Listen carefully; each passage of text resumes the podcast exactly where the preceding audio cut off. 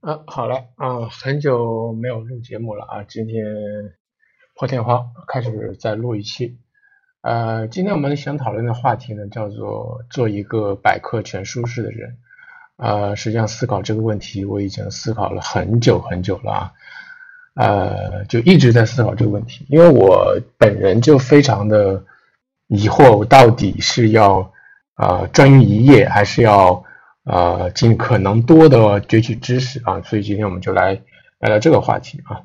呃，从某种程度上来说呢，只有当每个人都投身于一门专业时，整个社会作为一个整体才能得到最大的收益。而从不同的专业的共同精进，也一定能促进社会的整体的大繁荣。但是如果从个人角度来讲，过于执着的专于一业又。一定会造成个人价值观的狭隘，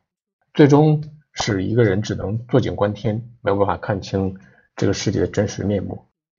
有人说，看清这个世界的真实面目，哎，如此重要吗？如果这个世界所有人都在选择沉沦，那么为什么我们还要，嗯，所谓众人皆醉我独醒呢？对吧？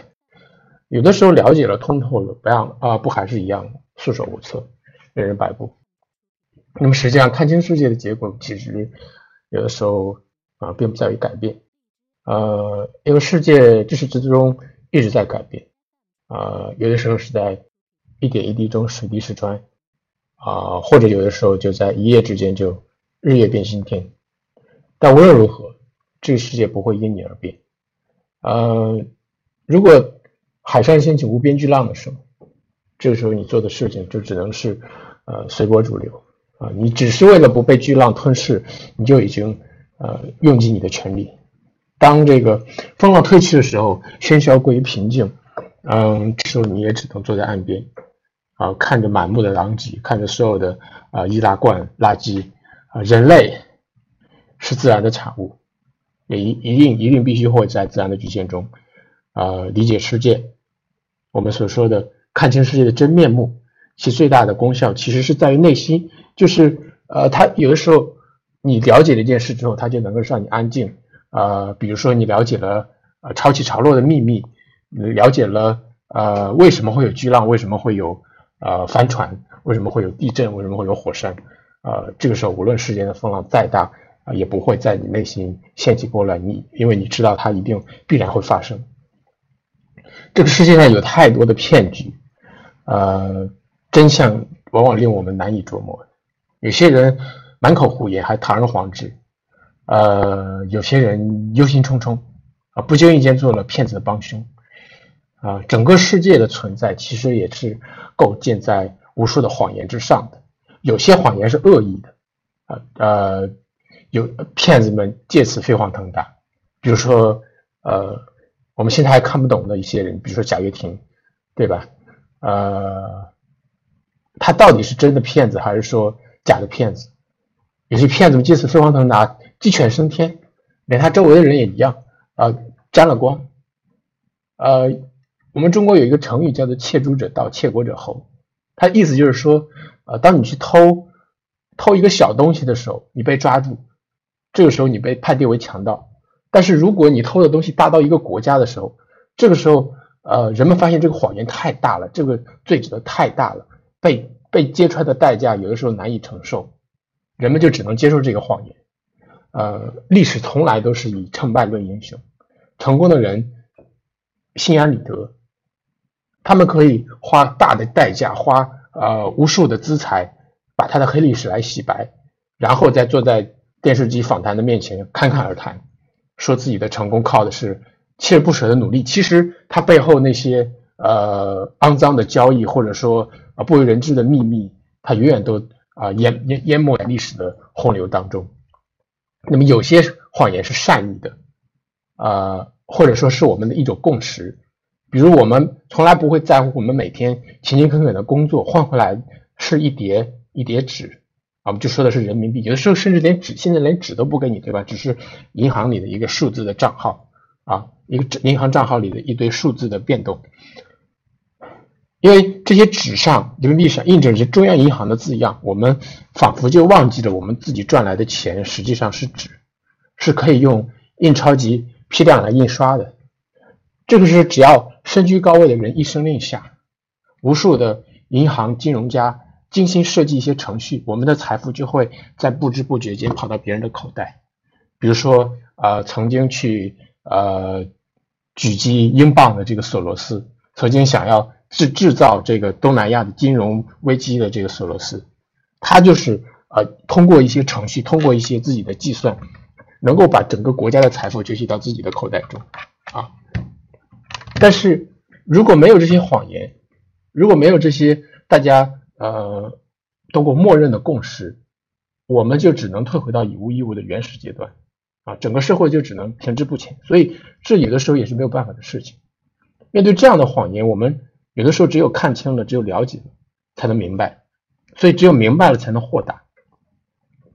呃，希腊的哲学家苏格拉底曾经说过一句话，这也是我非常推崇、非常。呃，幸福的一句话，他说：“未经审视的人生是不值得过的。有的时候，你可能，呃，一种人生在别人眼中是是呃微不足道的，但是你自己看清了它，你接受了它，啊，这样的人生啊，我觉得就是非常值得的。但有些人可能浑浑噩噩的啊过一辈子，他可能被推上高位，他可能会啊走向成功，但是他终究不明白这是怎么一回事儿。那么这种人生在苏格拉底面前就是不值得过的。”呃，我们说有些人有太多人每天浑浑噩噩的生活，他们从来不明白真自己真正所需要的是什么，自己真正想要的是什么，真正值得自己追求的又是什么？人们总是觉得自己的工作很辛苦，但是真正辛苦的其实不是工作，而是一种漫无目的的感觉。就这种人，他没有使命感，每天都过得像行尸走肉。我对这种人非常习惯了，我天天看见惯了这种人，他们呃衣着光鲜，妆容精致，但是好像对什么事情都提不起兴趣来，好像他是每天不得不强迫自己搭上拥挤的地铁，在人群中随着列车的前进左右摇摆，就好像是一颗颗在风中摇摆的芦苇。从这个角度上来讲。能够专于一业、能够专精一业的人，已经是非常幸福的了。因为更多的人甚至连一个专业也找不到，专精一业也做不到。这些足够专业的人，在他们的世界中是没有勾心斗角和尔虞我诈的，他们不关心这些，他们坚定而且执着。有的时候在旁边看这些专心专业投入工作的人，是一件乐事。他们做事的时候，整个全身都在发光。无论这件事在别人眼中看起来是否举足轻轻重，但是在他们眼中，他做的这件事就是整个世界。比如说，一个专业的建筑工人，当他拿起一块砖的时候，就好像我们都知道的啊，就像医生拿起柳叶刀，或者画家拿起油彩笔，当他轻轻落下的时候，叫举重若轻，严丝合缝。我们十分信赖这些专业的人，在很多情况下，专业精神是这个世界足以良性运转的保障。从某种程度上来说，一个人的专业就有的时候像一个演员扮演的角色。当每天早晨起床，或者说当我们呃生下来那一刻起，我们的我们选择的专业就好像是我们一个演员的角色。演员的这个角色的啊一举一动、一颦一笑。都会牵动着我们的内心，让我们为之喜怒哀乐。我们每个人都希望，只有这些足够专业的人，才能才能有资格来担当这种角色。比如说，客机的飞行员，我们有的时候不在乎他，有的时候可能私下是一个非常无趣的人，非常无聊的人，对他的家庭，对于他的朋友都，这个人都非常无趣，但是。只要当飞机飞上天的时候，我们我们只会希望他的专业性能够把飞机平稳的飞到目的地。比如说，一个为你主刀的主治医生，为你开刀的主治医生，我们有的时候不会在乎他是否博学，是否学贯中西。我你我们只需要他把这一颗开刀的手锻炼的无比精巧，每一次下刀的时候都是严丝合缝，都是。自信、平稳，绝不拖泥带水。比如说一个小护士，我们可能不希不希望他私下里是一个多么开朗、多么多么乐观、多么给旁边人带来很多欢笑的人。我们只需要只希望他拿起针管的时候，他的手不会发抖。当他那个针扎到你身上的时候，他的那种专业的精神能够感染你。这个时候，其实很多对大多数人来讲，专业就已经是非常难的一件事了。但是对一个整个的人的一个布局部族或者部落的来说，仅仅专业是不够的。因为当专业进行到一定程度的时候，一定会遇到瓶颈。我们所谓的专家式的思维之所以不可取，就是因为它有的是过分倚仗已有经验。虽然从已有经验中吸取教训，不断总结，是我们整个人类能够走到今天，从原始社会走到今天的一大优势，但是有的时候你面临新问题的时候，过往的经验就容易成为桎梏。人类所面临的无数的难题，通过原来的路径是无法解决的。专家式专家式的思维，其本质有的时候是一种懒惰，是一种习惯性思维。他沿着是别人已经走过的路，别人定好的路线前进。他们的生活有的时候毫无乐趣，在他们眼中只有目的地，而沿途所有的花草树木、鸟兽鱼虫，他们都视而不见。他们想要做的仅仅是一架巨大的机器中的几颗螺丝钉。我们说，在一般的情况下，这种是无可厚非的，因为。当变革，但是当变革一旦到来的时候，当整个机器都被淘汰的时候，你这个螺丝钉又算什么呢？所以，你作为一个仅仅作为一个专专业的精神、专家的精神，有的时候你没没有办法阻拦历史前进的潮流，你没有办法做出开创性突破的成果。所以我说，作为一个要做一个百科全书式的人。它的本质不是说我要能够获取多少知识，一个人的生一生是有限的，他所能掌握的知识也肯定是有限的，你也不可能一做一个百科全书式的人，还能够跟很多的专专英专精一业的人去较量专业知识。我们所说的百科全书式的人，是你要保持一颗好奇心，不要用专业桎梏桎梏住你的内心探索欲。本来好奇心是每个人都会有的东西，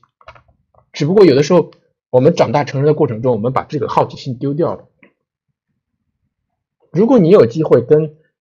跟一些孩子相处的时候，你你你有的时候能够发现这种好奇心的魅力，这种好奇心往往能够我们说化腐朽为神奇，有的时候能够把平如止水的生活过得乐趣横生。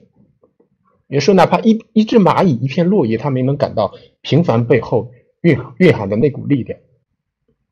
这就是造物主的力量，或者叫生命的力量。我们说，每个人的一生都是不可避免的从从生走向死的过程，它是一个下落的过程。在这个过过程中，好奇心或者说求知欲，就是我们往上走的那个绳索，就是我们抓住的救命稻草。一个人变老的标志，有的时候不仅仅是肉体的衰老，或者说不是肉体的衰老，而是灵魂的逝去。那么，如果一个人失去了好奇心，那么在他失去好奇心的这一瞬间，他就已经老去。这个老去不是一个过程，而是一个瞬间完成时。你去观察一下周围的人，有的时候你望一个人的眼睛，你能发现这种区别。有的时候这种区别是非常。非常强大的，有的时候有些人的双眼，有些人很年轻，但是他的双眼已经失去了灵光，他的生命的每一天都是对前天的重复。对这种人来说，他们虽然活着，但是已经死去。他们就是我前面所说的叫做行尸走肉。有些人他们即使满头白发，但是他们对于世界的好奇心不减，他们不停求索。这种人甚至连身边的人都会被他感染。这种人也是我们人类作为一个种群向上的精神、向上的动力。每个领域的知识，有的时候像一种独特的工具。我们说，对于一个拿着锤子的人来说，在一个拿着锤子的人的眼中，整个世界必然全部都是钉子。但实际上，有的时候，比如说解决这个问题，我们需要的是螺丝刀。那么你拿着锤子一通乱敲，就只能令问题愈发的棘手，不可琢磨。如果你回到知识的本源的时候，你面对一个难题，应该是怎么样？我们有时候应该是需要什么工具，就学习什么工具，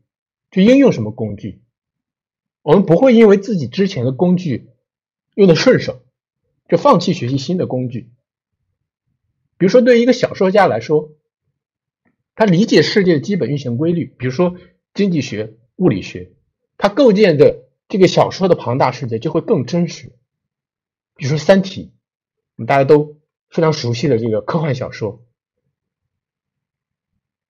大刘构建的这个世这个世界就非常的符合物理学的规律。他之前所学的那些。或者所了解的那些物理学的常识，对他这个世界的真实性的构建是非常重要的。他作为一个小说家来说，他就没有限制自己的探索欲，限制自己的求知欲。比如说经济学和物理学，对于小说家来说都是非常重要的。比如说对一个物理学家来说，他构建微观粒子模型，有的时候你从文献中得不到突破。因为所有的文献都是描写的大家已知的知识，我们想要获得未知的知识，有的时候他从古代的诗歌和文学中能得到灵感。比如说，我们都知道爱因斯坦非常喜欢拉小提琴，他在拉小提琴的这个过程中，他思考的有的时候不仅仅是音乐，而是宇宙的模型，而是粒子的模型，大一统的理论。